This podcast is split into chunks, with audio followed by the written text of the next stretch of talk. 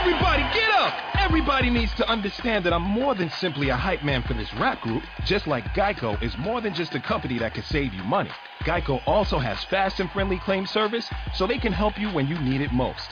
And while I do love being a hype man, I also love reading for children's audiobooks. Like Little Bo Peep, she lost the sheep, and she don't know where to find them. Yo! Geico. Expect great savings and a whole lot more. Blog Talk Radio. That was funny. We don't even know if these are ready.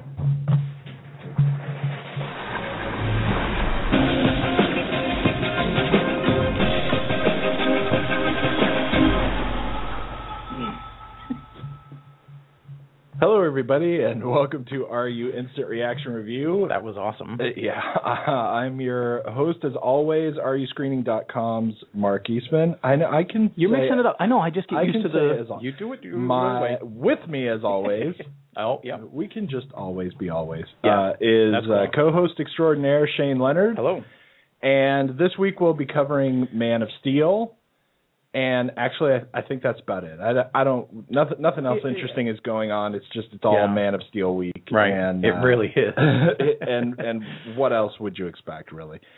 Um, we we don't really have lots of other things going on. I will uh, just throw out, you know, we talked last week about how a lot of cool stuff is coming out on Blu-ray, and if stuff is coming out and now you can catch it when you didn't catch it in theaters, you know, Right. our, our review is probably there, so so Which- go check it out. Which is again really weird. I'm seeing all these ads for Hansel and Gretel, right. and again, we do this every week, and we've done it without fail for over a year. But I'm still amazed when I see like I'm like, wow, that's on video. We just reviewed And, that. and, and, you know, it's uh, it's kind of weird. the as I'm sure everybody knows because they follow movies, they they Right. get stuff on DVD. You know, the windows change all the time, Yeah. and then they change seasonally, and then one year it seems like everything comes out real really quick, Yeah. and then the next year it seems like it takes a long Takes time. forever. Yeah.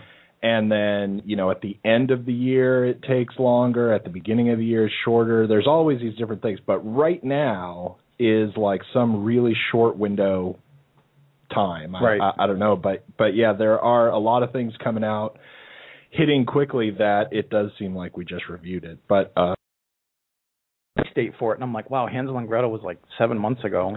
right. So it's kind of And it's it- just weird how the sometimes, time goes. Yeah, sometimes it just seems like it's just us. bizarre. Right. God. And then it's like work. Right. right. Oh, I gotta see that like, guy oh, at the no, this- company picnic again. We thought we were just doing something Yeah. because it was fun, and it turns out we're at work. Right. Um, but I did want to mention uh, Jack the Giant Slayer uh, is coming out very soon, and uh, I want to mention it especially because uh, I will be giving that away really soon, probably like later today. I'll put up. I, Right. I have a, a giveaway to own that on Blu-ray, so Did we do that to this go year? to check that out. Was that at the start of this year? Like, is that Yeah. also going to be? You're going to get another copy to give for the big giveaway. Yeah, there's yeah, there's Okay. just there's just I, I was one just going to say, don't uh, forget, we have the big giveaway. Yeah, so. there's just one that's general, and Okay. yeah, we should always mention, um, You know. you know, we have the opportunity out there. Go to ruscreening.com, and you will find it, especially if you look on the podcast pages, uh, that you have the chance to win every movie we review this year. right. And I'll tell you that is that is going far less well than I would like. People just refuse to enter that contest, and you know whatever. Uh, if you don't Well, want, we got to spice it up. We'll sign every copy of the film, or we I'm got to not do signed. something. Well, All right. That would just lower the value. That's people, not a sell. People would delete That's their like- reviews. Uh, so anyway, that is out there. Go and enter and uh, get your chance to win every movie we review this year. Um, so, and and that that actually is, you know, not that this makes any difference to anyone necessarily, but that is not like uh, you have to wait until the end of next year before you get anything, right? Because uh, you know, once we get it, we will send it out to you. I'm always right? And you will surprised just that keep getting it. when things like this come up, and all you got to do It's like is something movie of very month, easy, right? You'll just have it just I always figured that there were more people out there who were like Laszlo in Real Genius, for the guy who Right, is right, behind the closet, and he just had the machine had that filled out postcards, entries, and he right. entered everything and won everything. And I just thought there were more people like that out there in the world, but I guess right. I guess they're not. So Not so much. Anyway, uh, We'll yeah, watch 'em. I thought that was a hell of a sell for a giveaway, but I thought it was great. we'll see what happens. Yeah. Um, anyway, so Man of Steel. Um, yeah, no, there's there's nothing else really going on. I can't Um, think of anything. ex- except you know this is really we are now at the kickoff of summer This is- apparently this is now it, and anyway. week by week it's going to be right. It's just going to be all the it- way out. it's going to so- be huge stuff so and that's we cool still, you know, I am really interested if uh, people happen to have been listening to us for the last year. Uh, I'm really interested to see how this summer goes Yeah. as compared to last summer because we both Right. ended up hating last summer. it was really like hard. a there passion. were there were It was- only a couple bright spots in the whole summer, really. It, it, it was It was really weird. uh, which all ties into our whole theory that we talked about many times that there's no such thing as summer anymore because Yeah. all the movies that you think would be summer Right. come out just whenever. right. and and there's there still are like kind of the tent pole things that will be involved but week Right. by week the summer is Yeah. i don't know people are abandoning the summer or whatever's happening but i'm very interested to see as a whole when we get to like september into right. october and we can look. did, a, did we yeah. have a good Did time we with have the it? summer Right. Right. so um so yeah that out of the way we'll just jump into uh man of steel So we saw this last night. No, and, night before last. no two yeah two and nights ago in 3D. And I've got to say, um, actually, first of all, the 3D was very weird for me. Um, it wasn't good or bad. It was almost like there was very little opportunity to notice that it was in 3D, which I thought was really weird. It, Yeah. it was one of the weirder films that we've seen in 3D. Right. There were there were a lot of opportunities where you could go, you know, it, this is almost like a movie I watched in 3D.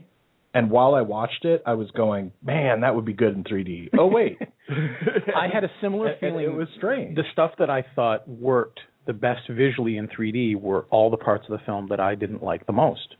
And I don't mean that like to nitpick. There's there's a chunk of the That film. sucks. There's a chunk of the film that was disinteresting to me, and that is strangely enough the part that I think looked the best. But you're right. Right, it was right. re- like there were a bunch of things that almost seemed catered to a superhero film, let alone a Superman movie. right. And they didn't. It didn't really go that way. So I, you know, that's okay too. I don't. I don't. And uh, I don't mind. I should say before we jump right in um, that this is a movie, and you know, for longtime listeners, this is just boring repetition. But you know, our theory here, obviously, being instant reaction review, is to try to, you know, give an instant reaction, not when we sit down and think and have to write our reviews Right. and we're kind of, you know, movie criticky in quotes Yeah. or whatever you know that might mean and uh and, and hopefully not get into uh, you know i don't know stick more with just when you walk out of the movie with your friends Right. like what's what do you guys talk? what do you say do like right it? now Right. and this is probably going to be the biggest failure of that for me because Hmm. it's not that we have haven't had the opportunity to have some delays in when we see it and when we do the show. Right. If it was a perfect world, we would always walk right out of the theater and just do this. Right. And and we have done that several times. Yeah. But you know, it just the world does not always, always work that way for us. And so we saw this on Friday night, late Friday night. Right. So we've got basically a one day. Yeah. I mean, it was it was And it, man, it was a- the, it it was, was the a- end of Friday It was a big day. and uh and, and now it's early Sunday. Right. So really it's just the one day. Right. And that one day made a huge difference for me. It and, is. and it and it's This very it's very strange. I this is going to be like I think the first time that you know we've even had times when we had two three days in between. Right. And I just will really try to concentrate on not thinking about the movie. Yeah. You know, Keep not. Right. you know try to try to not Yeah. go over things and over things again and again in my mind and this is going to be the time where now when we walked out i did not love it What was interesting is when we walked but out, now we talked. i feel like i have a different view this is interesting. When we walked out, we and it talked, didn't get better We talked a while about. Well, we talked a while at the car. right You know, when- before we were getting ready to head home, and then you know it's getting really late, so we've got other stuff to do the next day.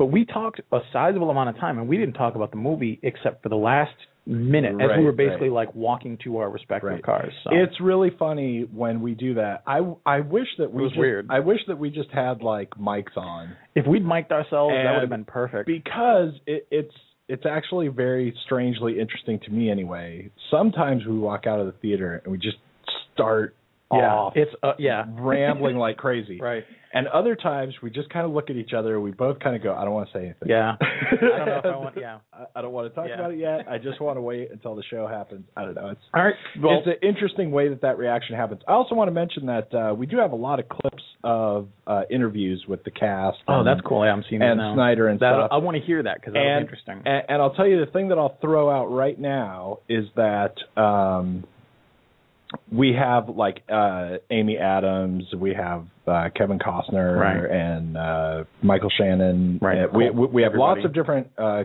clips of people just touching on little things. And the two things I want to throw out before we ever get anywhere near talking about those Yeah. is uh, a uh, there's there's way more focus on Zod in this movie, and it's very clear from listening to people talk. Uh, a lot of them are talking about Zod instead of Superman, right? Um, there is a lot of this movie that's on the cutting room floor yeah. because they talk about impressions of the film that don't actually exist in Right. the film, I think. And uh, I don't think anyone giving any any of this inter- eh, interview clip time here uh, actually saw the final cut of the film before talking about That's always interesting. so It's we'll- interesting we'll when see what a- that means when we when you're an actor and you've put your time in and you've done the scenes that you've had, it's not like a big ad lib, you know, scene. And then you come back later and you see the film and you're like, wow, where did all those things? I've been talking about that Right, for three right, weeks now. Where right. are all those scenes? So- There's uh, especially Amy Adams. Now, Amy Adams uh, does have, you know, she's Lois Lane. She does have some bits where she's in the newsroom Mhm. and she's being reporterness, right. you know, whatever. Um, eh, there is clearly, I hope, because otherwise she's she's weird, right. right? But there Yeah. are there's a lot more of that that never got actually into the final cut of the film. One of the things that I and yesterday was weird. You you you have a hint that I was dragged into a bunch of conversations about this. That's on right. You're posting on Facebook I didn't post all anything. about how I you're didn't post any of it. about the sh- I didn't well, post okay, any of it. You didn't post. You still did it. The, I was dragged into you know the that wasn't the only time. There were a bunch of conversations and and it reminded me how much I love the media that I love because there are so many people who are spirited both on on all the polarity. They're Right, for right. it and they're against it. And it's fun to just see people talk about books and and movies and entertainment. So that Right. that is interesting anyway, but one of the things that I had been saying, which was there's not a whole lot of there's not a whole lot of presence with the chemistry between Superman and Lois. right. And that's not I don't think that's because of the actors because there are these moments where you get these hints that there is. So it must have just been like some weird editing I had hoped. And hearing that, you know, and I I read that yesterday as well that you know, there's a whole lot of stuff and whether it's for a special edition, DVD feature, whatever. Right. Maybe. But it, it's reassuring because I thought that one of the big things that was kind of problematic was that the movie was cast very well, oh yeah. but there's not a whole lot of effective chemistry in places where there needs to be chemistry. right. That And that if it's would on the cutting room floor, man, that's that's really reassuring. that would be one of my big things about the movie too. Is that uh, it is amazingly well cast. I thought they all did great. And all of that great casting For nothing. completely wasted. Wait, Uh, we're getting ahead of ourselves. right. We got to do stars and all this Okay, stuff. and uh, before we do our stars, I did want to just say because I think you know this going into uh, talking about reviewing the film and everything. This is good just to kind of have in the back of your mind sometimes. Right. Sometimes maybe not so much, but I think sometimes it is. You know, like on Rotten Tomatoes and Metacritic, the movie is not doing great right. with critics. And Yeah. and there there are a few critics who like it. It's not doing you know, it's not like ten percent fresh or bombed, anything right. crazy like that, but it's like fifty or something Right. or Which is in its own way somewhere around there. Right. And uh but with audiences on both of those it's around like 80 or 85 or something like that. Like Right. the audience vote is is very positive. So Yeah. So I think it's good to just kind of have that going in, maybe. And Right. I, and I will say this too, like you know, there's the difference between Rotten Tomatoes and Metacritic that we always talk about. And looking at Rotten Tomatoes really quickly, it looks like it's Wow. it should be a little bit more negative than it is because as as we have said before, like you know, if you give it three stars, Right. you're not saying it's awesome, but you're fresh, But you're still- and the yeah. fresh freshness rating is higher. Okay, what did we just, as a quick thing, I just onto? I pop on Meta, uh, Metacritic real quick because again, and anybody who's listened to us a long time knows that you you don't. It's not favoring. It's just I talk I talk more about Metacritic than Right. Rotten Tomatoes, and you cover the other side. right now the the critics, the professional critics, are about 55. You know, most most people are in the middle. There's 20% positive, uh, 20 positive, 24 mixed, and three negative. Right. The other side of that, which are you know the users, the average person that goes to see it, 20 people didn't like it. They gave it a negative review. 10 gave it mixed reviews, and 200 gave it a positive review. Right. Which just, I mean, like I I didn't That- expect to see big- that that's a big- 200. Right. Like that's the biggest, not the biggest discrepancy, although it is the biggest discrepancy. That's the hugest margin I've seen, and I routinely look at Metacritic after I do my stuff because I'm just curious right. about it. People who go to Metacritic love this movie. So Right. there you go. do That's with it. that what Think you that will. what you wish. So okay, uh, now we've babbled enough, and we'll jump in. And if That's you're funny. a longtime listener and maybe you've uh, missed a couple episodes or something, uh, we should just say as we go into things, we have decided to switch up how we do this. Right. and I think it works pretty well. I would like. I, I would like to see uh, if we could get you know if we got some feedback. We get we get plenty of emails, and we love you, and you're awesome. Yeah. We don't get enough emails that are actually questions, which I would love more. That would be cool. But I would love to uh, see, um, and you know, the phone lines are open, the chat lines open if you happen to be live. Uh, I I would love to know what people think about that, or if that's good, bad, or Right. indifferent. But we have decided that now we're just going to throw out our star ratings to begin with, and then go afterwards No, instead of flesh 'em out. instead of babbling about Right, it and forever, rushing and then it. going and oh, by boom the way, it's one star. You know. and which I think is funny too because when you listen to it, uh, when you listen to us, a lot of times it seems like one of us is being really positive, the other one's being really negative, and then we have the same, Same score. review. Yeah. So we'll see how that works out. So uh, on the star ratings, um, if we're just going to jump in here, Yeah. I am at this point really pretty solidly at one and a half stars. Yeah. What were you? What were you Friday night or Saturday morning? Because we technically. Uh, I was out. I was probably pretty much two and a half and thinking maybe some sort of really slightly less than that or something. But I was Yeah. I was really pretty average. Yeah. And uh, the more I thought about the movie, the more the things that I didn't like just kept Yeah. jumping out at me, and the things that I did like didn't matter. Right. so There was there was a lot of stuff that I wanted about this film. I'd been looking forward to it since we saw the first set of trailers that had come out. And I thought it was really interesting looking, really fun looking, and I wanted so hard to just you know enjoy it. right. And even after when we walked out, I was like, oh man, you've got to give this more. Like find a way to justify, make it because then Right. you get to like because you don't now have to I look just back. want to give it more right no matter now I what. now I can justify feeling all that fun Yeah. and and I couldn't. You know, I I wanted really badly to give it two and a half because I was like, make it average. You just, it, but it is an average. It's below average, and the highest I can do is two.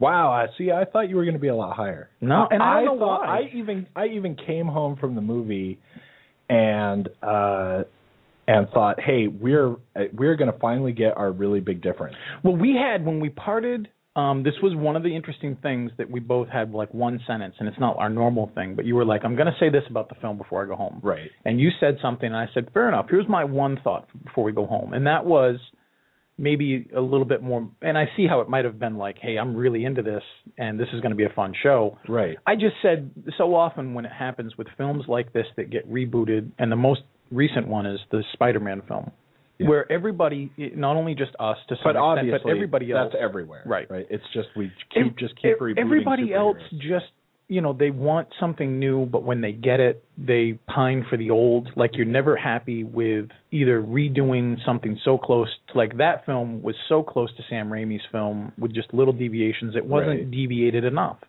and people complained about because it. because otherwise why why, I- why make do it? Just- Exactly. you know, just uh, send the send the old just one back to the theaters right? or something. Redo it, add you a new scene, do Right. something, and then when you get something like Man of Steel, which takes certain liberties, but just really goes in a different direction and really kind of puts people at odds or, with, know- the iconic stuff. You know, really, actually, they're mad about that. Even um, you know, Batman Begins. Even right, Batman Begins was, you know, legitimately different from any Batman movie we had seen before. right, And that was, I think, to to do that idea really well. hmm And you know, one of my main problems with this movie is that it is the writers of the Batman movies with Christopher Nolan, you know, executive producing or Right. whatever, and and kind of writing and kind of not writing, Right. and who knows exactly.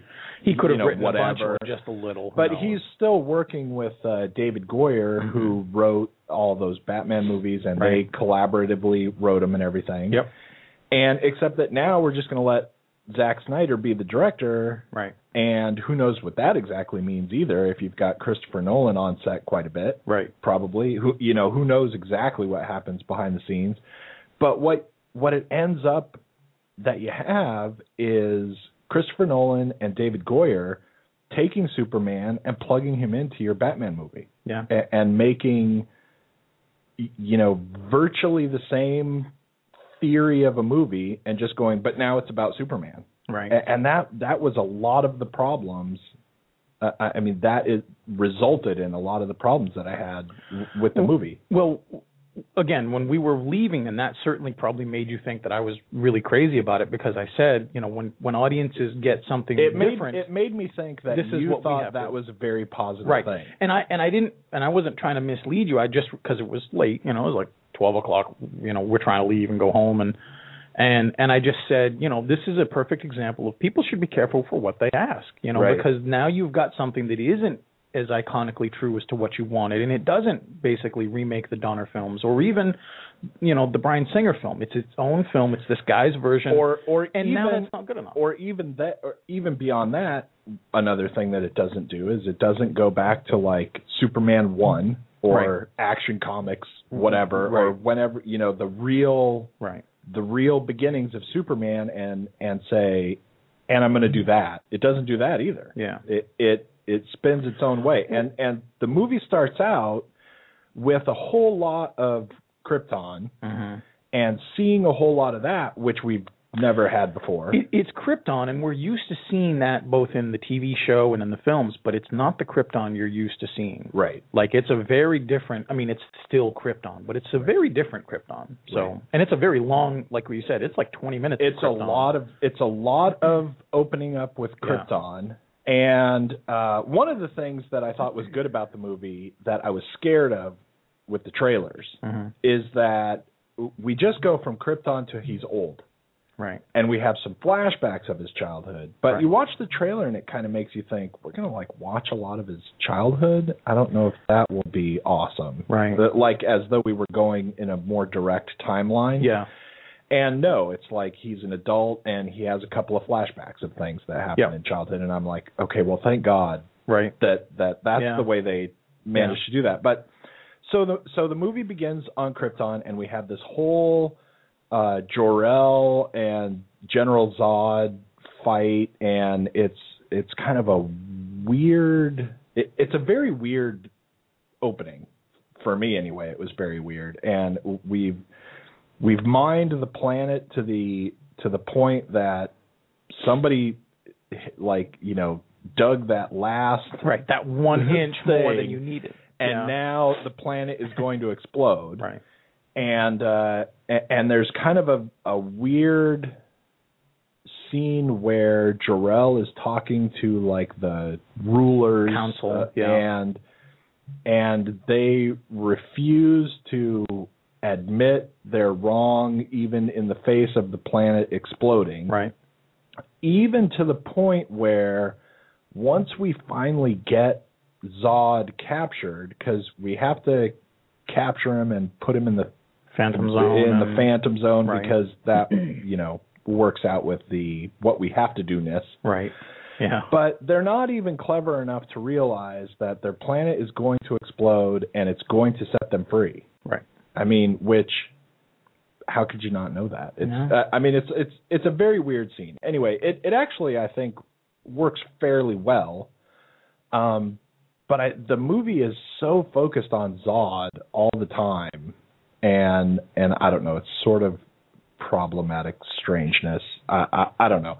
There's there's a kind of interesting thing that we could explore more or better maybe that is the whole theory we're on with Krypton now is that everyone who's born is like pre-programmed and hmm and created in little vats and It's like there a, there are no people just having kids Right. anymore. We haven't done that for centuries. they're all genetically engineered because what we do is we yeah. we genetically engineer everyone and and basically program them to be what they're going to be what they need in their to society. serve whatever purpose we need. And so General Zod it has been programmed to Right. be the protector of Krypton. Right. And and what you get basically is if you have someone that you've genetically created like that and program them and now Krypton is going to die and that makes them crazy. Like Right. then they snap Yeah. and they go insane basically and and, and what would the effects be? Like I- I feel like we could have actually had like a pretty interesting exploration of if we had people programmed for that certain role and then they can't do that anymore Right. and then what's that going to do to their mind Yeah. that we've programmed it into this certain way but we don't really kind of do that we just kind of it's sort of there on the side but we don't really get too involved in it and Well, there's one thing about that whole story to me, that whole aspect of the story to me, which I didn't like because I felt there were other ways to produce both Krypton, their history, and I don't speak, you know, I'm not necessarily wholly speaking as like a comic book geek, like, oh, they got this wrong, the rogues aren't supposed to be that, reflect, you know. right It's just, it seemed to me very reverse engineered to facilitate, and I don't mean wholly. It's just when you know it, is, when you know it and you notice it, you see it in more places. It seemed reverse engineered, plot wise and story wise, to facilitate the Christ comparison, which Right. is everybody's always comparing, and they're right because there's a lot of similarities through the mythology of Christ to Jesus, both in the age and all the things that they do from their Christ poses to whatever. But here, basically, the father and, and of the, Superman, the dual father right, the father of. Superman Right. gives free will to his creation to see, you know, if it's better than what they've been doing. And that's that just screams to me of like, okay, you know, biblical understory. And it just it tries too hard, so it seems heavy-handed and ham-fisted, and it turned me off. But Right. and it just seemed like again reverse engineered. Like, how can we make this kind of Christ-like? Well, we'll give him free will, and then we'll make the. Oh, that's a great idea. We'll matrix all the babies, and because that's all it looked like to me too. Was Right. me, I expected Keanu Reeves to pop out of one of those baby bubbles and be like, And say, I know there- kung fu. there is no spoon Right. Yeah. So anyway, And- go ahead. Sorry, yeah, that was that was a distraction for no, me. So. it it really is, and you know the the movie. I think a lot of the problems I had with it. I mean, you know, basically like uh, I'll s- I'll say right now that in a certain way we're going to spoil this because there's something that I want to talk about that's kind of a spoiler. and in I a way too, That- yeah. Although you know, to me, it's not really a spoiler. It's like not. if we tell you that Superman wins at the end, is that a spoiler? right? You're I mean, ruining it. um, I, I, I that Yeah. was a real question to me. I didn't know if he was going to We can I get through- Superman might die, We- but I think we're safe to. Get, I think we can get through, you know, half the show and then be like, guess what? Now it's spoiler time. Well, yeah, maybe. But um Yeah. that was like you mentioned the whole reverse engineered and we have oddly enough like talked about that uh, in several recent films and there was a lot of this movie that was wrong Didn't to it me feel like it? exactly for that reason Yeah. because what they did was they had their outline of the story and there was like this is the part that I want to happen and then this is the part that I want to happen and Right. whatever you have to do to get there Get him there, right? And, And- try to make it make sense. it, but it doesn't matter if it really fits with what we've created so far, and it doesn't matter if it fits with what Superman's whole story is supposed to be. Right. You know, like supposed to be in quotes based on the whole history of Superman, and Right. does is it true to like what we know about Superman or whatever? And this felt a lot eventually to me like the last two Batman movies, which I did not love as much as everyone else, Yeah. because Christopher Nolan had his point he wanted to make, and he was going to do whatever he had to do with Batman and the whole yeah. mythos and everything. Your point was here's the story. Now put Batman in it. Right. Make it around Batman. and, that's and know, that's that's how this movie started to Yeah. feel to me too. It was like these are these uh, big political overtones I want to have going on, and this is what I want to talk about, and I have the contract to make a Superman movie, so that's who I'll I'm going to build it around, yeah. right? And and that just is really off-putting to me. I want someone like Batman Begins is I'm going to do Batman and do it the best I can. And if there's a bunch of if there's a bunch of layers that come out of that, Right. and there's a bunch of subtext Yeah. that comes out of that, then great. And if there's, you know, like in Batman Begins, it's like all about fear, right? Well, that's the subtext that's supposed to be there. That is the Batman subtext. Right. And so we're dealing with that. And then you move on to the next two movies and it's like, well, but I want the subtext to be about this now. And and and if that works or doesn't with Batman, I don't care. It's what I'm doing. And that's how a lot of this felt. And especially with um you know, one of the worst things to me about this movie was that Kevin Costner was good, but he was good almost accidentally. I mean, he was good just because He's he's because Costner. that's who Kevin Costner Right. is. He's like He's a pro. You know, Yeah. He just as soon as you see him on screen, you just go, "Dad." right. I mean, it's like he doesn't. He didn't have to. It's not because there was good stuff written for him. He had like a lot of Yeah. good stuff to do. It's just because you see him on a farm, and it's that's just who he has become. You know, I mean, it's like we, it's like we built something specifically for Kevin Costner's wheelhouse. And then put Kevin Let's Costner in it. Right, let's go get him. This And- looks like Costner, And hey, so, that yeah. works. Hey, Imagine Costner, that. right. So Yeah. that was like really weird. But other than that, I hated the stuff that they did with his character in other ways. And then you know a, a, another thing that I I really didn't like is there were several parts where this is what I want to happen, and then you didn't need to do it in such a dumb way Right. like uh the the part where his dad dies which you know superman purists are going to really especially hate Right. because there was an entire point to the way that his dad dies Right. which we completely lose Yeah. we not only don't have that we like kind of like really scoff at it in a way Yeah. because now he dies in a way that Superman actually could easily save him from dying. And that's the opposite of Right. how that's supposed to work. But not only that, that scene is so stupid. If you run back into a tornado and your odds of being killed by the tornado are like upwards of 70, 80%, of positive. right? yeah. And what you're going back for is a dog, then I already hate the movie. I mean, then what you're just saying is Yeah. that Superman was raised by an idiot. I mean, and and he isn't supposed to be. Right. Uh, you know what? In this and, and then and then the fact that Superman doesn't save him anyway Right. in that exact situation is like too much for me. You know, why does it have to be a dog? You know, stick a Could baby in a a car. Wow. and and maybe we would like that better, but it's just I understand what they're what they want to that say that in like that breaks you I know. of the movie for me. I understand so what they want to say in that moment, and they're using Pa Kent as a foil to teach him both.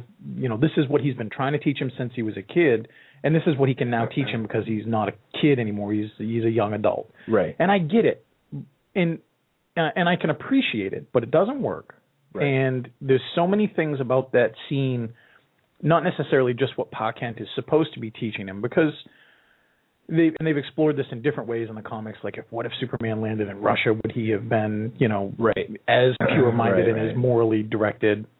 You know, when when he's discovered by Ma and Pa Kent, and they establish the moral grounding in his moral compass for the rest of his life, that is as akin to Superman as flying and heat vision and all that stuff. That's a big thing for him. And and, And a, a lot so of that many- early bits when we see the other the other flashback parts, a When lot of a little- a lot of those yeah. earlier parts work great. I think. I think a- those are some of the best parts of the movie. I thought for sure what was going to happen when that when the tornado scene happened is you know he's basically getting out of the car with his mom and dad and they're getting everybody else out under the bridge and there's a moment where they're all together again quickly when Pa's you know Costner's like go under the bridge get your mother there. And I'm thinking okay he's going to do this so that he can come back and you know disobey his dad again and basically show everybody around Right. him that he's got these powers and then there's going to be this thing this another moment of lesson I, I and I thought that was going to be great Right. I really thought that was And going that to didn't happen. happen. I, I really thought that was going to happen too because I was still up until the very end. I was like still sticking with the idea that that's not how his dad dies. Well, even even in the And- canon and so I got kind of like thrown by that Right. a little bit until, and you know there is like that the moment that they're look they're building this all up for the payoff Right. of Kevin Costner like holding up his hand and Right. like shaking his head. Right. and that payoff doesn't actually pay off when you do everything leading up to it in such a I feel like really goofy it was way, really clumsy. you know? And even even Diane Lane, who plays his mother, Mar- you know Martha Kent, if Right. she had just been like next to him, and she's standing right next to him, like Clark, get your father, get him. Like Right. I don't want to watch my husband die like this when he doesn't have to, because you can get him. Right. The lesson there should have been, you know, he saves his dad, and his dad admonishes him and says, "You need to keep this stuff secret." Like I've been telling you all the movie. You know, Right. for two hours I've been telling you this. And what Clark should have said is, "You're too important. I can't do that." And Right. there's another lesson there that he has to learn and then learn gravely later. Right. But they don't.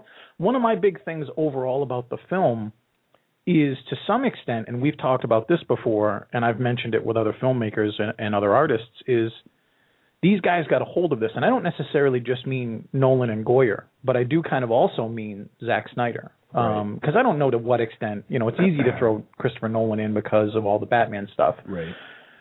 I, I just think these were the wrong guys to do the movie overall because they didn't understand what they were what they had as a property. Right. Like all the mistakes that they made, not because of fanboyness or because of, but it, it ties into kind of what we're talking about here, which is is a very easy scene to convey the bigger message both in the story and in the you know in the in the canon of Superman. And they screw it up every way possible Right. without needing to know what they're doing wrong because they think they're doing and there's an avenue of thought there that's like, well, this is Zack Snyder's, you know, and to some extent everybody else's. This is the direction they wanted to tell the story, and I can appreciate it. And I'm not against going outside of canon for stuff, but make it make sense, Right. make it believable. And when you can't, it just echoes to me when people get properties like, and, and it's not a huge digression, but it's like, you know, when Rob Zombie gets Halloween, for example, he doesn't understand Michael Myers. He doesn't understand what it makes that whole thing scary, and because of that, it doesn't work. Right. To me, this feels like Zack Snyder and maybe even David Goyer, who seems to be very capable at writing a lot of stuff, but that doesn't make him perfect at writing everything. These guys just don't seem to get this, and in the end, what I kept coming back to, even though there are super heroic battles and Superman is in it, this is basically an okay sci-fi film. It's not a very good Superman movie Right. or superhero movie, Right. you know. And and, and like, this is a perfect like scene said, of examples. like you said in in that example, you know, there is the what I want to be the big thing in this movie is this whole like paranoia and this whole like if people find out what you can do and I want that to be a major theme going on. Yeah. Now, how do I have to ruin Superman in order to make sure that that's what it is? Yeah. It like it doesn't matter. They don't. They go. Here's a good way that I can showcase that, where we have Superman's dad get killed and let himself get killed, and and and basically insist that he get killed and Superman oh, not right. save him, right? Right. because that will demonstrate the thing that I want to be the theme where he has this major paranoia over how horrible it will be if he reveals himself too soon Right. or if people know that he exists and that's the theme that I want to have and if that messes up Superman that's, That's too bad. And that's the that's the real. I mean, to hold it accountable to the other films is both reasonable and unreasonable at a certain point. But that's one of the things that the Donner film made 30 years ago got right so simply. And it's not just because of the voiceover. You know, in that film, Pa dies from a heart attack. right And Clark Kent says, "All those powers, all those things I can do, and I couldn't save him." Right. Like that's that's the lesson. Like that's the gravity of that kind of situation. Is you are this person, but you can't do everything, right and sometimes you can't do anything for the people that you love. right Not just, hey, I'm this hurricane feels kind of good. Let me stay in the tornado for another minute, and oh, okay, now I'm dead. right Stupid. Yeah, I don't know. And even like leading right up to that scene, they're having the fight in that scene, and you know, Pa Superman says, Right. uh, you know, so what's wrong with farming? We've been farming for five generations, and we, Right. you're too good. For There's no way Superman's dad would ever said that. yeah. There's no way that you can be the dad of Superman, no matter what it is that you expect to happen with Superman, and go, why don't you just pretend forever that you're not Superman and Right. just be a farmer? There's no way that he would ever have said There- anything like that. I didn't like the whole turn that that took, especially with how close it was to the tornado. But Right. I actually did like a moment of it, even though in a weird way for a while the film started to stabilize and feel a little bit like it had some stuff going for it. That felt really awkward and out of place, but I actually liked Costner in it. I don't know that I liked Kevin Costner's version, who I'm sure Zack Snyder told him what to do of Pa Kent, but I like Kevin Costner in the movie. Like I like just seeing Costner So act. did I. So did and I. and all this stuff like when he's like, "Look, you're right. I'm not your dad." You know, and Right. and we did the best that we could. He turns the guilt on Superman, Right. which is worse than Kryptonite because I thought he was going to lip quiver and cry right, right, into right. like the Fortress of Solitude, right? And- but but I like you know it, the dialogue that they have isn't great, but that moment felt like at some point it should be there, but it it's just clumsy. Right. And and Man. like I said, I liked a lot of the other scenes where we uh Yeah. are looking back at their life, Right. even some of the scenes that uh, apparently a lot of people have not liked or a lot of Right. critics have not liked. For example, you know, all he keeps telling him all the time is you have to pretend that you're not you know, you can't let You're- people know, capable, you can't right. just you can't just go around, you know, destroying everything. You have to you have to keep it a secret and everything like that. And then he saves the kids in the bus. Right. And then they go outside and have this talk, and he, and he goes, "Y- "What was I supposed to do? Let him die?" And you know, it's not like Kevin Costner says yes, right. right? That would be a, that would be a different His thing. maybe is a very yes maybe though. It is, But it's- it, yeah, it is a very it is a very yes maybe, but I think it's a really good example of you know showing just how much struggle he has with this Yeah. because really he's clearly going, well, no, Right. Of you course shouldn't not. just let people Right. die when you're right there. But maybe. Right. Yeah. You got to think about But way, he's right. really he's really giving you in just a few lines of dialogue a lot of showing how much he has to struggle with this all the time every day Right.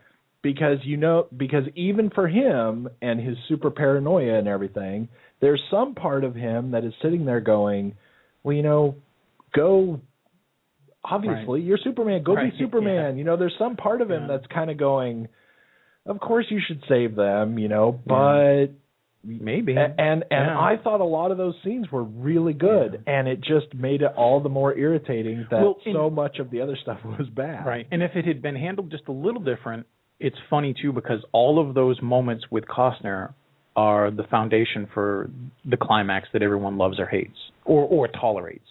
You know, basically he's he's entire he, throughout Clark's entire life it seems like Kevin Costner is basically saying you have to be careful and there are decisions that you have to kind of think through a little bit more and sometimes See, it, one of the things that I liked about the the story was that it's not always about a hero, even Superman, who can do pretty much anything. It's not about him choosing, you know, the right decision or the wrong decision. That comes as a, you know, adolescent and you're through your character development. But sometimes your decision is bad and even worse. And you got to figure out which one of those it's going to be. Right. And can you live with even worse or do you just take bad? You know, Right. you're always trying to make the best of the worst, but sometimes it's not good or bad. It's really just bad and, and even worse. And Right. one of the things that that I thought was handled fairly well enough is that his whole story in the film basically Kevin Costner is teaching Clark Kent that he's going to have to make the decision he's going to have to make at the end. Right. That maybe sometimes it is okay for someone to die Right. some people may argue, you know, because again, this isn't the Pa Kent that you know everyone's used to, or the guy who was so fundamental in his structuring of the moral compass of his adopted kid. You would never think that Glenn Ford, you know, in the Donner film would be like, I know you can kick a football and you could probably run through all these guys playing any sport you wanted to, but you know, you should do it anytime you want because a letter, you know, being a letterman for Smallville is the most important thing. Like you Right. get a sense that that's kind of where not Costner is, but that's not the Pa Kent people are used to seeing. Right.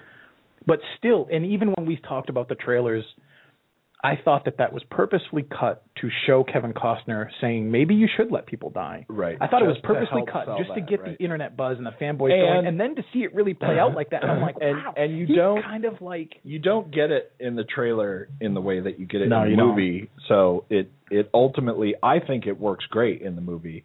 I Yeah. don't think it works great in It the looks- trailer. it looks tricky in the in the trailer, trailer. it looks like you're going, well, wait a I minute. I just wish also that they weren't that somebody was better at this kind of thing because there's a lot of stuff in Superman specifically that feels that I felt I had to do all the work for them. Like I had to do all the work for their relationship between Lois and Clark. I know There they was- I know they had this There was history. nothing going on. And I had weird. to, and Costner was the one that I felt did the best job of the supporting characters to convey, like what you just said, which is he's struggling with a lot of these things. Like he's got this kid that he loves, Right. and he wants to do the right thing and teach him the right ways, but it's hard for him to to protect him because he knows he's in danger all the time if this gets out, and that's awesome. And he he portrays all that, but I just wish I didn't also have to carry the wheelbarrow of all that stuff for them. Right.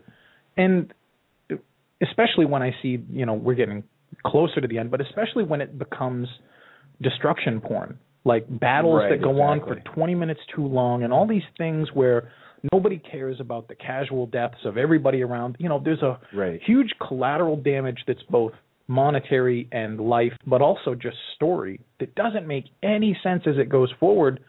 And they sacrificed all the stuff that I was really looking forward to just to give me a bunch of this. just for and and, And that sucks. we're probably definitely going to go over our hour because Yeah. we're not even going to get to play any of these clips and and there's actually a lot more to talk about and you know you mentioned the destruction porn and you know man when that started happening to me i just shut down so much watching too. the movie because you know as much as i will in a kind of devil's advocate way uh defend michael bay uh during a lot of the stuff that that he does you know this was this was to the point where if michael bay was actually this bad Yeah. i would hate him as much as Right. everybody else Well, it you- was you it, it was beyond ridiculous and what's what's funny is there were times when I when we were watching that that I I was looking for did they actually just cut this right from the Avengers because I've seen this exact thing happen Yeah. where we're destroying all these buildings Right.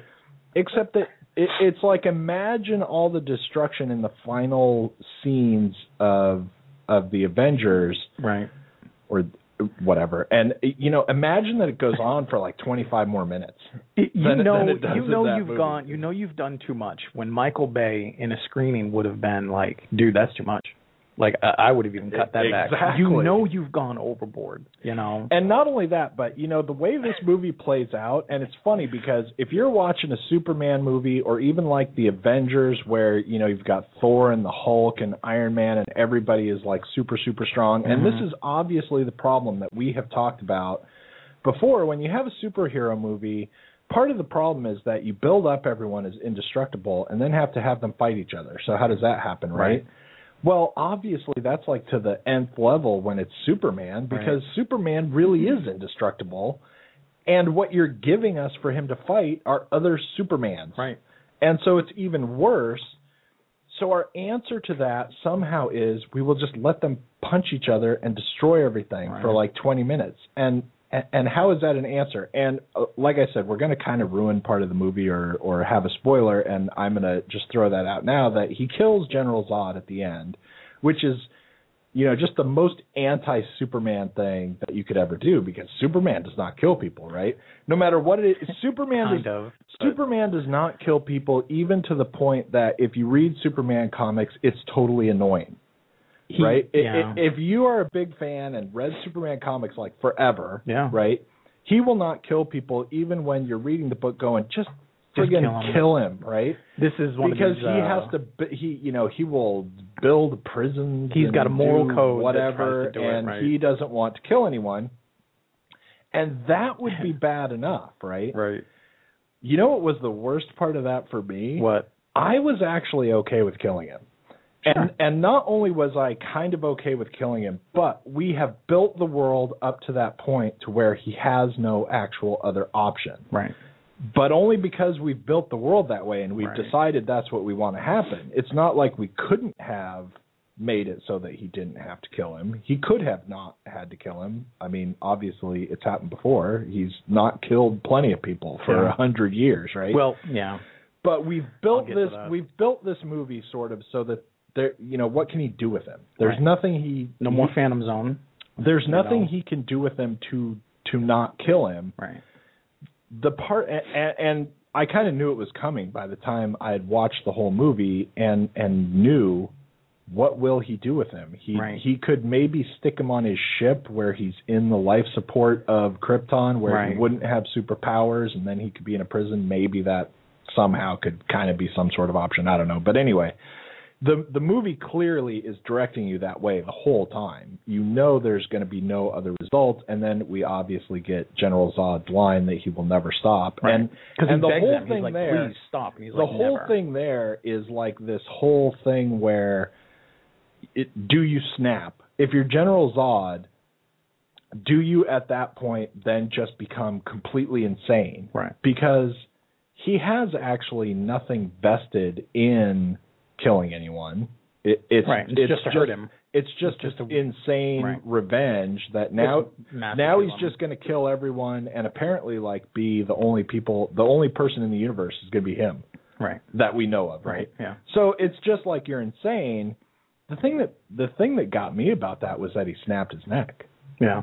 I thought that was ludicrous. Yeah. That that happened in Here- the movie and I almost thought it was like a joke Yeah. because he can't possibly kill him that way or they would both be dead long ago.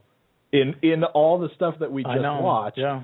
that cannot possibly kill him. There, there are two thoughts about that whole thing that I have, and one is incendiary because of the day I had yesterday with a few people. It- It's kind of funny. People love to think of, oh, in the DC comic universe is everywhere. There's multiple Earths. There's multiple people doing all Right, these right. things. In the comic books, Superman is killed before. It's, Yeah. it's his Oh, last yeah. resort. He doesn't enjoy doing it. He doesn't want to do it. He's always had a different way this movie paints them into a corner because he's not like the Christopher Reeve Superman who had a fortress of solitude and all the knowledge and everything. Basically, this film's Clark Kent kind of meets the specter of his dad in like a in like an app store. Right. Who figures out all this stuff and he doesn't have who was really else. good too. We should not Yeah, Russell Crowe's really yeah, Russell that. Crowe's he was great. so the, the, two things that happen here are everyone's like livid that he would kill because Superman doesn't kill. In the past, he's killed a couple people, one of which has been Zod in the comics, and not like a you know not like a future thing. It's Right. just he's had to do it because he realizes this is this thing. So there's there's a little bit of a precedent there, but everyone's kind of twisted their knickers in over it. But the thing that's interesting about the last part of the film for me is how you know it, there's a Christ metaphor going on for Superman. I don't think I'm reading too far into this. There's a big and I hate doing this because everything's post 9/11, but there's a big post 9/11 thing going Yeah. on here where of course Superman is, you know, apple pie boy scouts. He's the American dream for this thing. How heavy-handed of a metaphor is it? And I don't mean that negatively that you have um you, you know, you basically have soldiers in an aircraft over New York City who are attacking the city and whose primary like offensive weapon is to change the gravity of the planet. Like that is not necessarily too far fetched from a 9/11 metaphor, which is very easy to see that General Zod is a terrorist and he's there and what the filmmakers seem to be wanting to do is this is America's response. We've got Captain Apple Pie here and he's going to plead and beg and do everything he can including suffer great collateral damage and all of this stuff. But in the end his result including is even say Right. that he's as American as it gets, Right. Which I think was right, yeah. Yeah. But ultimately, what the Kooky. filmmakers seem to want to be saying, and that nobody, your general audience, not your fanboy audience, not your critic audience, but you know the 200 Metacritic guys who are a variation of what's out there, they want to see America defeat the terrorists. Basically, they want to see us do what we have to do, try to do everything we can. Right. But if it comes to that decision, and they don't want we the don't have a movie, and they don't want the movie to end with him locked up in a cell right that because he could not- escape, from again, and because we know whatever, that's the sequel right? bait but you know and in a way i you know when they started making that have to be the only option and i was giving it more credit because i'm like well this is what pa kent's been lecturing you about for 33 years you know it's still just it's still it still went weird. And so now here's uh so we've talked about some problems and like I said, we're totally going to go over for sure because we have some got a bunch of uh, clips. interview clips that we want to play. i want to hear them The other thing that I wanted to say, um, I think what we're going to actually do is since there's only like five minutes left Right. or, or so, we're going to uh, save those and we will do them Okay. like right after the live show ends. So they will be funny, we got all right, this- right there for yeah. the podcast. But you know, the other thing that I wanted to say, and this is a very weird thing because it's a superhero movie, and it's even a very weird thing for me. but the way that this movie worked itself out and was so interested for reasons that I cannot actually understand. It, it was so interested in just destroying everything Yeah. Which is exactly what everyone complains about in Michael Bay movies is that Yeah. you know The destruction. you know once we destroyed the first 50 buildings did we mm-hmm. have to destroy the 51st one did we have to watch that happen too Right. and this movie man if you're going to complain about that happening in a movie and it's This not is- this one I don't know how that can be Yeah. because this movie the destruction scenes go on so long that it actually got to the point where what started to annoy me was the fact that they were having the battle in the first place and everything about our our complete disbelief in the laws of physics in the movie. And I'm like, if I get that lost by your superhero By movie, a fight scene, you know. then yeah. it's gone so wrong. Like then the the story had just distanced itself from me so much. Yeah. You know, there are the scenes where we get character development, right? They're like 5-minute scenes that we trim down to like 45 seconds. And that's all you that's all you get and boom we have to move on to something else that gets destroyed Right.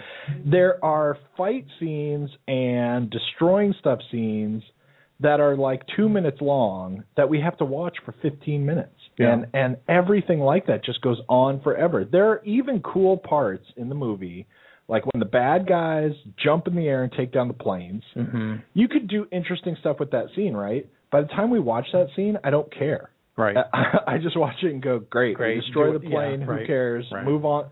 You know, get me somewhere now. Mhm. And when the when the buildings start falling, God, that goes on for just ever. We destroy we destroy everything in Metropolis, and we have to watch it forever. Right. And then it gets to the point where I just start going, okay, now I'm so bored that the things that start irritating me about the movie are like uh Lois gets saved from the ship and the little thing crashes into the earth and makes a crater Right. that is like as big as a living room Right. when clearly that thing would, you know, that thing is so big that it would destroy half the earth in itself. The fact that that fell to earth, Right. right? And it makes a crater that's barely bigger than itself, Yeah. which I I just should not pay attention to that. can't- you you should be you should yeah, be you able to do that, that. yeah. You should be able to do that and no one would pay attention or care Right. and we just move on, right? Because the story should be grabbing me. And then, you know, there's like other things I just start watching like you know, they they pick up a truck and throw it, Yeah. which is fairly classic Superman That's pretty material, yeah, right? That's right in the wheelhouse for it. But the way that they do it in this movie, it's not like somebody picks up a truck and throws it at Superman. Somebody picks up a truck and throws it like three miles away. right. And then I just start going, you know, if you have the force to get a truck to instantly Right. reach this speed, it would actually just implode. It Right. would not go anywhere. yeah. It would be like if you throw a you know wheel of cheese really hard. Eventually, your hand just moves through the cheese. The cheese doesn't go anywhere, right? right. And that stuff like that kept happening so many Yeah. times. And then it would be like you know, I can throw a satellite, and the satellite is strong enough to withhold the force that I'm using to throw it. Right. But when it hits Superman, it like blows Look up out, or right, yeah. crushes her, Yeah. you know, whatever. And then it, and then I just started getting so incredibly bored with what was going on. Right. And then finally, they're having this big fight where they're throwing each other. You know, Zod punches, or Zod or one of his super cronies or whatever at, at some Yeah. point Right. punches Superman, who goes flying for like a half a mile through buildings, Right. right? And then I just start thinking, is that really what would happen? Right. Is that really what a battle between them would look like? You, you know, because if we are of equal strength and you punch me as hard as you can, would I go anywhere? Would I would I actually move or and the fact that I'm having those thoughts just means You're totally your disengaged is from the film at this point, right, right? right. I mean, I just was so out of it, and there was so much focus on Zod and whatever is that we wanted to uh okay so we're just about to run out of time on the live show um it's going to end and basically i think what we're going to do is just pretend that we don't notice right, Right. we're we'll just, keep we're just going to keep thanks going For, thanks for checking Uh, this yeah, out. if you if you listen, to, if you tuned in live, you know, thanks so much for being around. Um, it's uh, all our listeners are uh, obviously, according to research that we've conducted, the greatest people on earth. Right. Thank you for tuning in. yeah, Um, but yeah, we're just going to keep going, um, and it, there'll be like a weird little blip here when it ends, I guess. Right. But they were so focused on talking about Zod and trying to make Zod into something, and like I said, we have these clips where we're looking at Zod, and I'm hoping that when Michael Shannon talks about Zod, what he means is that there's like uh, the alternate last half hour that will be on the DVD, where, Right, where right. things will be different. Or that'll be interesting. and and that's what he's talking about. But they're so focused on what they want to say with Zod that it's a, it's just another example, like you said, of where we're kind of reverse engineering. We're starting with what we want to happen, and we're getting there however we can, whether it makes sense or not. Because what we're doing with Zod, like this really stood out to me for some reason that could just be another example of how bored I was. But we're what we're trying to say is that Zod is like basically just lost his mind. Right. He's taken being a military leader of an entire race of people and his job is to protect them and he's faced even at the beginning uh, like what he does at the beginning which is he tries to just have a coup Right. and, and take over. And what he's looking for there is is actually try some way to save them because the political leaders will not Right. recognize the danger. And he is, you know, as we said, like he's programmed to protect his race. And now he's suddenly in a very difficult position of having to save them from themselves. Right. And that could be so interesting. Yeah. right? Right. And it's not and and Yeah. what what we end up getting is but then we know that the planet has to be destroyed so we're creating this thing that we want to do but then also the planet has to get destroyed so that superman can Right. make his way here off, yeah. and whatever and then what we have is now he's in that crazy position where you know first of all he's being rejected by his own uh, race of people Right. and his efforts to save them and being locked up for it hmm and and then he's again faced with the fact that now he has even at the beginning of the movie he says at the end that now he has no people Right. to protect but that that's even still there at the beginning of the movie he's got his little Yeah. band that got locked up with him so some people exist right? Right. but his whole you know purpose in life has to be to try to get them Right. Get them And- back into being a race Yeah. and what we're trying to sell is that this has made him completely snap, and now he's insane, and basically like in a kind of power hungry way, Right. where you know his answer is the only answer, and he should be the Right. supreme ruler.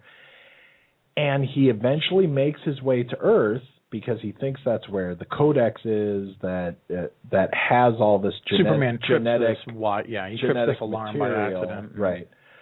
So, um, but so his plan is right. He needs the codex back to start making babies again, Right. and and whatever. And and the whole thing is that he's gone insane, and his answer is the only answer, and he's kind of power mad. And now he finds himself on a planet where he could not only not only could he be Superman, Right. but he could just make a whole race of Superman Right. to populate this planet with, Yeah. and they would all be his Kryptonians who are all Superman. And the plan he comes up with is to destroy that fact by making the uh, surface of the Earth like Krypton, Right. so that he would make a race of regular Kryptonians Right. who don't have any superpowers and I just don't believe that he makes Yeah. that decision. Yeah. I don't think you I don't think you give the insane person the keys to the kingdom Right. and he goes, "No. Well, you know what? Yeah. no, what I want to do instead They did- kill all the humans. And not only that, but he could he could just ha- he doesn't have to destroy all the humans. He could just leave Earth the way it is, start spitting out uh, Every once in a while, yeah. and have a race of slaves Right, built right. into the earth. They meant they they throw a little bit of bait for the sequels too. Like there's going to be certain things in them, and one of the things that they discover when they're kind of gallivanting around looking for the codex is that there were Kryptonians that were um, colonizing other planets.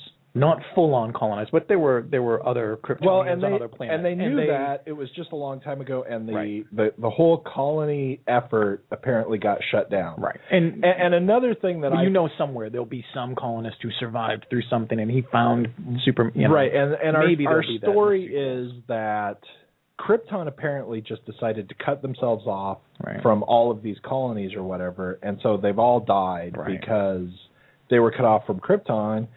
And somehow built into the story is that we've got like, you know, I'm not sure exactly what it is, but it's like twenty thousand years Yeah. of Krypton has not progressed in any way. That's a long time for a, for an advanced civilization. And if you can just kind of gloss that over, I guess it's okay. But when they're relaying all this information about the past of Krypton to you, that you kind of go, right, what, now Wait, what? now? Yeah. I mean, it, One interesting thing before we get to the you know before we get to the audio clips is it's interesting too to see if potentially this is like we've already seen this movie. One of the things I was telling to um, some people yesterday, which is we kind of have the blueprint if it stays the course for what these films are going to be. It, it did mass numbers. It's it- you know they've already had the sequel you know in their mind. They're doing it right.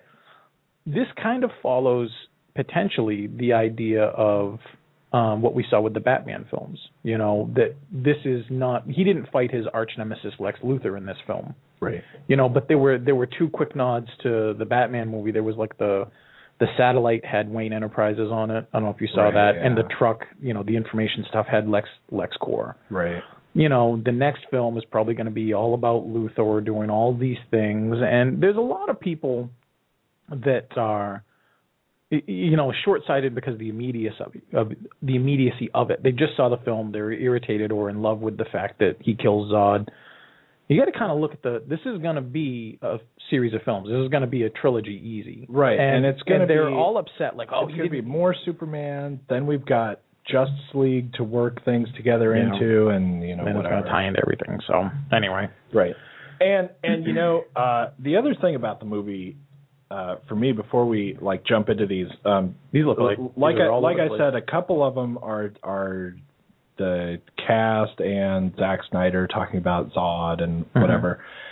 I think I, I think the weird thing that I don't think people should overlook, hopefully, you know, with all of the regular people voting and liking this movie a lot. Right. The thing that is so weird for me about this movie is um you have to kind of try and figure out how, why is Superman still around? Why uh, like as a comic book, why does Superman still exist? Despite the fact that the whole problem with Superman is that there's no way to have him fight anything that's interesting in some sense, right? Right. He's completely indestructible. He has superpowers. He has that a new are- power every are- day, that, are outrageous, Yeah. right? And it's almost like if you look back historically going through Superman, it's almost like, you know, he's got a built-in utility belt of here's a problem I have, I'll have a new superpower for it or Right. you know, whatever. He- I mean, he's got plenty of different superpowers and and everything that he needs to do and you can't destroy him and yet we figure out ways to have interesting stories. And it's it's because I think it's at least arguably because you know, Superman comics are never about any of that. Yeah. they're, Well, the- they're, the they're about thing- like Yeah. they're about like you know the whole father figure story and, Right. and a, about uh, a lot of the time, especially when we get back to some of these earlier things, like you know how do you help people without making it seem like you helped anyone, or Right. you know Right. like be sneaky about I- stuff like that. But but now we have we jump right into the ultimate battle of things that can't destroy each other. Right. And so we have to have this outrageously long battle that they have because we've already built up the idea that we have things colliding that cannot destroy each other. And yet Superman goes, "Yeah, I'm going to kill you." Yeah. And you're dead. And, and and it's just it's such a weird end to the movie where Yeah. he just goes, "Oh, well then fine, I'll snap your neck." Right. I, I mean, One of the it- things- it- it's it's like the whole battle the whole time was only whether or not Superman was really committed to killing him, Right. and then finally he says, "Okay, it turns out I have to kill you, so now you're just dead instantly." Right. And you know, General Zod did not have any a- any problem with the idea that he was trying to kill him the Right, whole time. right. And why is Superman not Yeah. dead? I mean, it's just it's such a like When you it's such a weird like kind of sellout thing to you know this is what I want to ultimately happen and if any of it makes any sense to anything Right. even the things we've said before never mind the whole Superman mythos yeah. and the thing that I think is weird is like the exact same thing that I said with the other Batman movies which is if this is the story you want to tell make up a new superhero Right. A- a- one of the things and that do it one of the trappings with Superman, you know, and this is real quick because I didn't want to hear this the audio stuff, but one of the trappings is they built him so strong that you have to create, you know, a world beater to come in who just happens to be in the neighborhood and is like, "Hey, I'll try my luck against you. I hear you're tough." right you have So- to you have to get all these like alien And there's always somebody. Well, there's always right. somebody from Krypton who survives somewhere. Like this is the most survivable, you know, exploding planet I've ever seen. But, but that that said, when you have somebody who is so indestructible and so self-empowered, you know, everyone's always like, he's always he's got a weakness for magic, and I don't want to see David Blaine fight Superman. and, okay, and, and somebody grabs a piece of Right, kryptonite right. somehow. But what I really want to see is if you're that empowered, then go for your weakness, which is what can't you do? And that's like I can't save the people I love. right And even if I am Superman, maybe my responsibilities, maybe my life, maybe all these things create conflict in things that I have no power over, which is other human beings. You know, and, and that right, is why get, you this get movie people, fails. You get a lot of a lot of times throughout the history of Superman comics where what the people are threatening is not Superman, right, but all the humans, the other people, right. And what you get then is a movie, uh, specifically a story that could be a movie that isn't what we got here, which is the gravity of everything is a 35 minute fight scene when 20 minutes of that would have been better served to developing character and conflict and things that he has no power to stop even though he is the most empowered Right. of all and that's you know and that's just why i say these guys don't get it. Like they think it's super punches explosions flying capes and indestructibility and that's not the story for me but it's certainly i mean this thing's doing crazy box office and it's getting not only just crazy box office one could argue that the phantom menace did crazy box office but the reviews were horrid. This thing's getting user reviews through the roof. Right. so how how closely do you want to look at it? How much of a fanboy can you stop being? You know, I, I don't know. also- It's it it's very weird, but here's uh, my prediction. I'll I'll throw out on that, which uh, because it, it is getting great user reviews. Yeah. It's not a hundred percent horrible critic reviews. It's not like everybody. it- It's not like every single critic in the world is saying they hate it. right. It's just that a lot of critics are not saying that Right. they like, Like it, it, uh, right. a whole lot. Well, they see the flaws everywhere. And, so and you know, my prediction about that is it it's a you know, it has its fun yeah, moments. If you if you don't care particularly about Superman historically or whatever, yeah, then probably there are not that many problems. And you know, as Michael Bay has proven, there are plenty of people who just want to go see a bunch of crap smashed film. all the time, right? yeah, big popcorn film. And but I, I do have to say, uh, this is for me. I, I mean, there there are plenty of good things about it too. It's it, it has its Yeah, it's it- not a horrible, it has flat-out movie, It has yeah. its good times in it, and it's enjoyable as just a popcorn film. And the more you can make yourself not think about it, the better it is.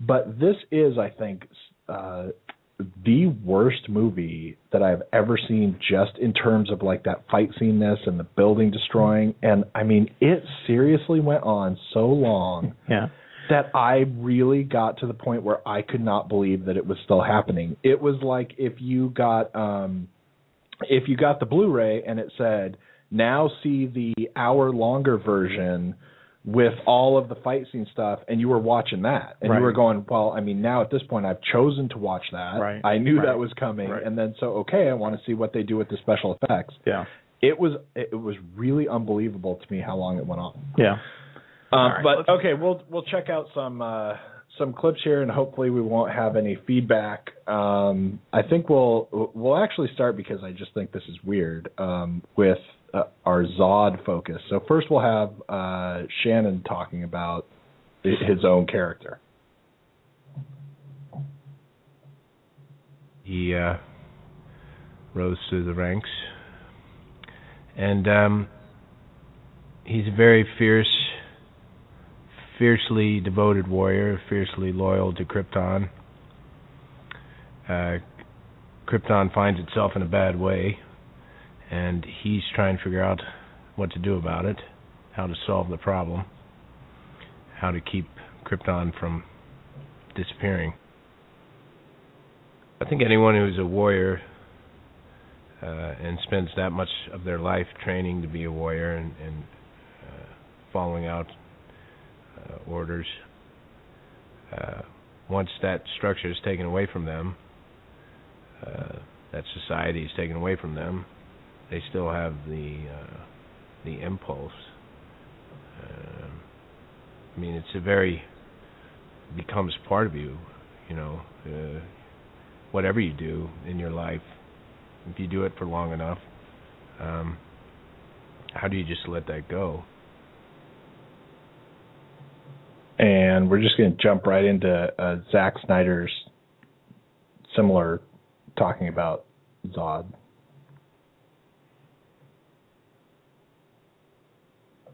I didn't want Zod to be just be a villain because you want your villain to be relatable, but he's not written that way either. He's not just a villain. He has a point of view that's pretty solid. You know, he has pretty his motive. The, what motivates him to do the things he does in the movie are completely within the morality of his point of view.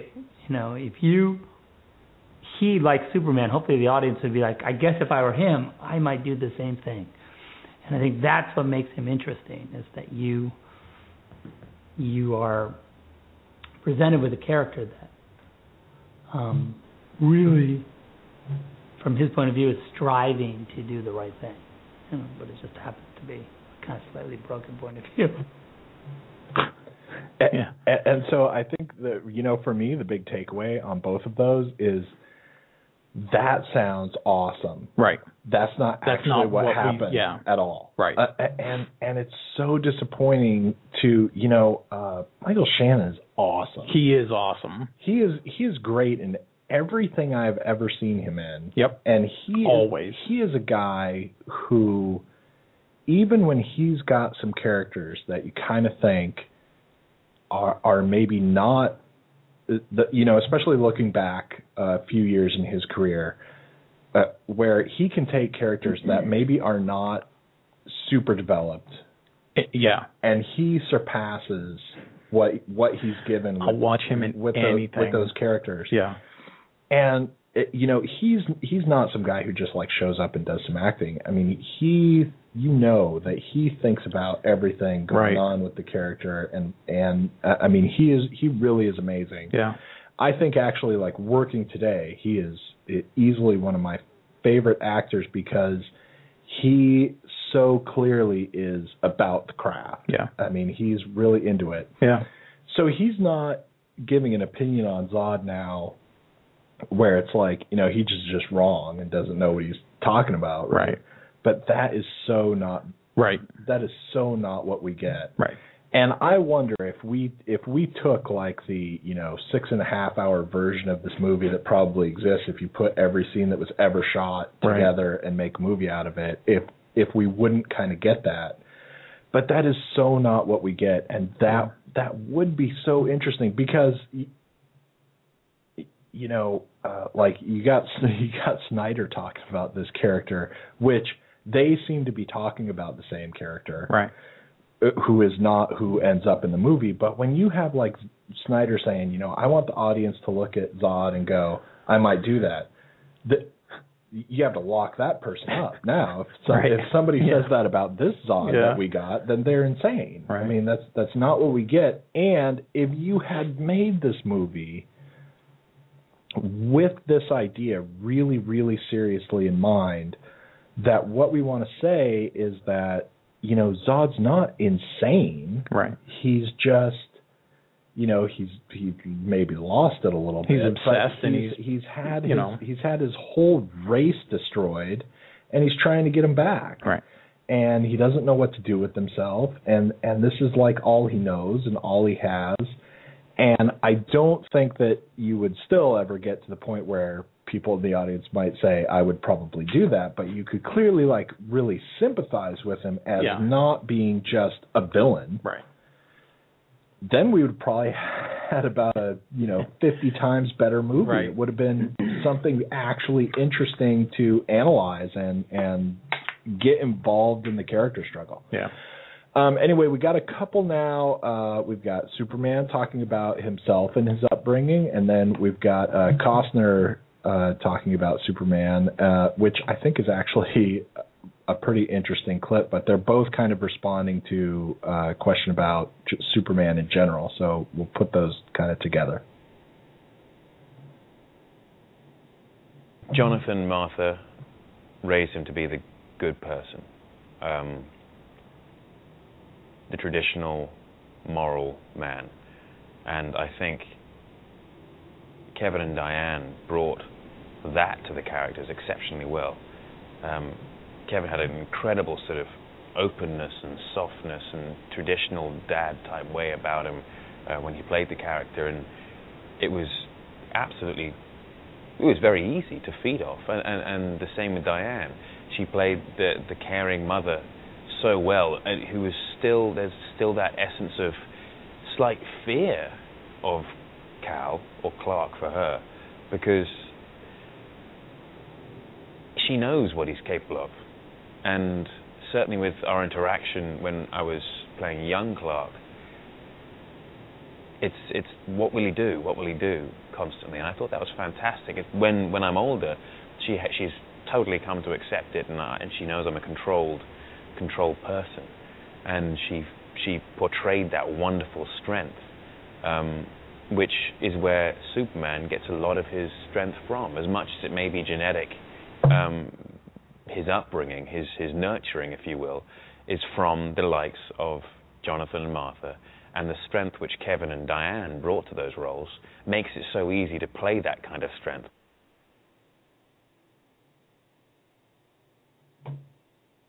the DNA is kind of the same. There, he has his Earth parents and and uh, Jonathan and and Martha and um, and I think you know uh, the way we kind of think about it a little bit is that you know he Clark gets his kind of his DNA from his uh, uh, space father, from his from from another galaxy, but he gets his character from Jonathan.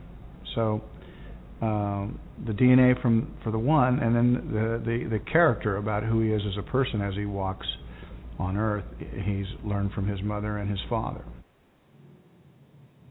I think uh, Yeah. I, I think those are actually both interesting too because you can listen to people talk about their own movie in ways that seem very positive, and then Right. realize that we never got any part of that movie Yeah. that any of them are talking about. And and the the other thing that you know to me because I'm crazy is kind of interesting is that Kevin Costner obviously is not a huge Superman fan because Yeah. nobody who pays a lot of attention at all to Superman says his space father. Right. Yeah.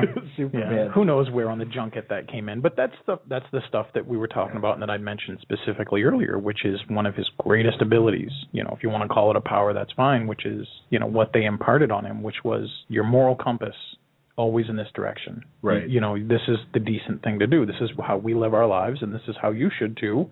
And you're going to have a greater responsibility because you have greater power and it's all going to come together. And you're i mean superman isn't just you know the embodiment of all of our dreams and wants which is to be powerful enough to do anything you know to be strong enough to to be the strongest person in our lives and to fly you know unfettered. It's Right. it's to be the perfect version of yourself which is to do the right thing to know what that thing is and, and- to, to and- lead toward it. If you don't you still know the direction you should go in anyway that's the that's the power Right, and and it's sort of like it's it's funny because uh, another thing about l- listening to those quotes is that it, it kind of solidifies in my mind the idea I guess I have that you know apart from the fact when his dad gets killed Mhm. because uh as we talked about that's totally goofy but uh, for me everything that happens in the past in this movie is far and away the best part of the movie everything that happens with their parents Yeah. whether we're whether we're you know confronting the bullies and Kevin Costner's Yeah. there or we're uh you know talking to him afterwards about saving the people on the bus or he's just you know there with his mom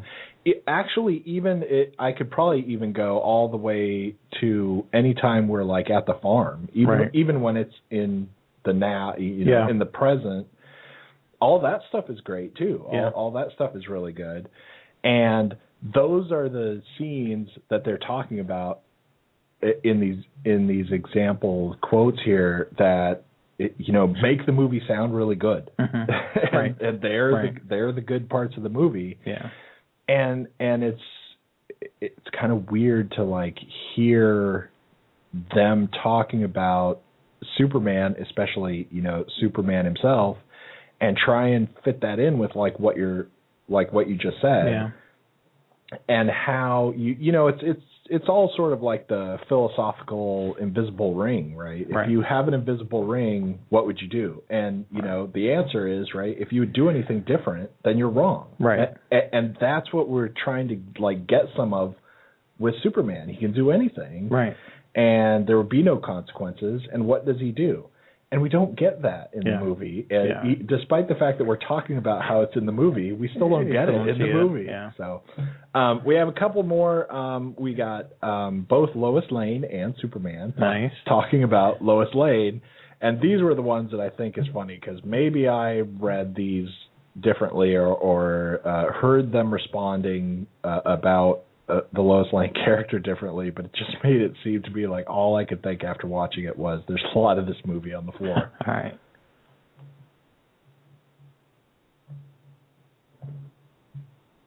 I think it takes her by surprise. And I think that it's it's very interesting that it actually takes this person from another world to actually make her more human.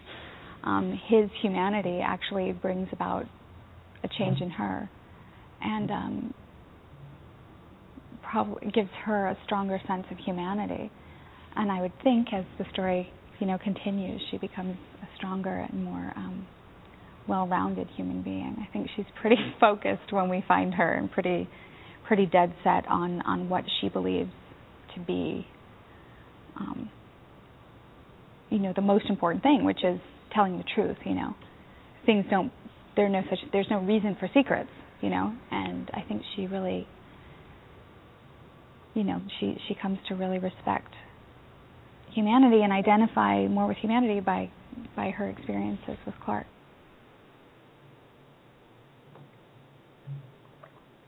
I really like working with Amy. Amy's great. Um, she's good fun. She brings a, a, a good energy to set. Um, and on long days, you do need someone to goof around with sometimes. And um, as far as an actress goes, as as a contrast, when you get the person Amy, who you can goof around with and have fun with, and then she brings this wonderfully, um, wonderfully sort of powerful yet soft character. Um, I think the interaction between Amy and Superman is that she is obviously Superwoman um, in in in a societal sense, and then she's finally found this one guy who can literally sweep her off her feet.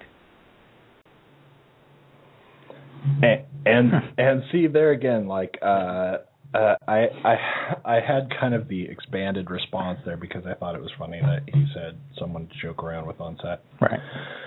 Um, but you know, there again, I, I think all of the stuff that they're saying is all theoretical. It it's you know you can if they talk about it, you can kind of go, okay, I sort of see that, Right. But you don't really You get don't it, see it. in the movie. Right. You don't get enough. There's, I think, and, and you know, another thing that was a problem with this movie for me was that they were overselling. I think Lois Lane and and her, I guess you know, I I don't even know exactly how to say it, but the fact that she goes to her editor and goes, "I want you to publish this story," I was like, "Come on." She wouldn't have done that in the first place. It's what she, people she think wouldn't, happens. She wouldn't have wrote it Right. It's how people think those way. things work. Yeah. Right. But she wouldn't have done that. She's uh, she's not like uh, you know. Well, she does it been basically like been saying, a like, writer I'm a for a year. winner, Right. You know, like do what I do my bidding. Right, but that is it, it, that's so like self-contradictory. Right. She's a Pulitzer Prize winning journalist, so she knows that she can't uh, Just her demand- next story yeah, cannot be her next story cannot be there UFOs I saw them Right. and just believe me. Right, because That- I've got the award. That person would never Right, do that, yeah. you know, and that person would never have to get shot down by their editor who goes, "Look, I'm not putting Right. the UFO story. Uh, you know, bring me Yeah. pictures of a UFO or bring me your alien guy, Yeah. and maybe we'll talk." But she knows better than You know what- She's just going to walk in and go, "Here's my Right. story." What's interesting, we never even we touched quickly on Russell Crowe, and he did great. And again, we said earlier that all the cast really did awesome. It's just the story didn't serve them They well. really one of did. the, it's a bummer. And one of the only that, weirdest- Superman himself was awesome. Henry too. Cavill is awesome. It- He's it really was- good in this role, and I hope he has a lot. Of, I, I think in the next film, where people in this film, again, when I said they were short-sighted to some extent, they're like he didn't grieve, he didn't feel like the never kill rule hard enough. Like I mean, he showed anguish. I think what you're going to see in the next film is a film basically surrounding this the weight of this decision coupled with you know a new adversary but going back to like you know Lois Lane coming in it it's easy to just kind of overlook Larry Fishburne who plays Perry White Yeah. and in in a way like I love seeing him in films just cuz it's fun I like you know I like seeing Fishburne act Right. He was probably the most easily replaced character in uh, the most replaced actor and I don't mean that negatively towards a performance for him. It's just he didn't have a whole lot to do except for one scene which is really important later like looking as a comparison to Superman. Even though it's surrounded by everything I don't like when all the buildings are falling and his fellow reporter is stuck and he's not leaving her side and he knows that he's probably going to die there but he's not going to let her go. Right. he's got this look at her and it's awesome. But Yeah. it just sucks that you're you're so dead inside from watching in all the the of torture you know garbage, the right. garbage stuff. But it, it's interesting that he in a way like he didn't have a whole lot to do in the movie but he did great with what he had especially that one moment which is everybody can be superman. You can be like empowered to do the right thing even in the face of all this you know adversity stuff. But if if Larry Fishburne wasn't in the film and someone else would have been Perry White, you wouldn't have really noticed a whole lot, you know, which sucks because they didn't utilize him as much as they should have. Right. But it was still pretty cool to see him in there. But Right. everybody, And, and you know, not only that, but that scene I think was, um, you know, it was it felt a little odd because of how and where we came from and Yeah. everything and how how we got to it, whatever. So it didn't have the pull that it should have had. yeah, it really suffered because it. was that's one of those scenes uh to me that it's like you know you see the page in the script and you go all right that could be pretty cool Right. and and then you even look at it in the bigger script and maybe there's a specific point that we're trying to get Right. with that exact scene which for me it kind of felt like we were kind of uh we were kind of weighing that scene against the scene where Kevin Costner lets himself be killed Mhm. because it's like you know it it they're both scenes where I know I'm going to die Right. and And, there's something to prevent it, but and still. and Kevin Costner is deciding to die for a certain reason Yep. and Lawrence Fishburne's character is kind of not exactly deciding to die because maybe if he was Superman he would just fly away and get away from it, right? Right. But but there's sort of this we're resigned to our fate in both scenes Right. and and it's an interesting scene but that's like one of those scenes where you take that page of the script and you go yeah that's pretty cool but you take that page of the script and stick it into the middle in of the middle of an yeah. 25 minutes Yeah. of craziness and Yeah. and it's all kind of lost but Yeah. he did uh you know there is both of those scenes also have the look Right. you know Right. Kevin Costner has to give the right look and have like the Right. right expression on his face and have that you know work out and you know just to go back we're we're going to wrap up here in in just a second but just to go back to that scene again I, I thought it was uh I thought it was really weird there are a lot of times in this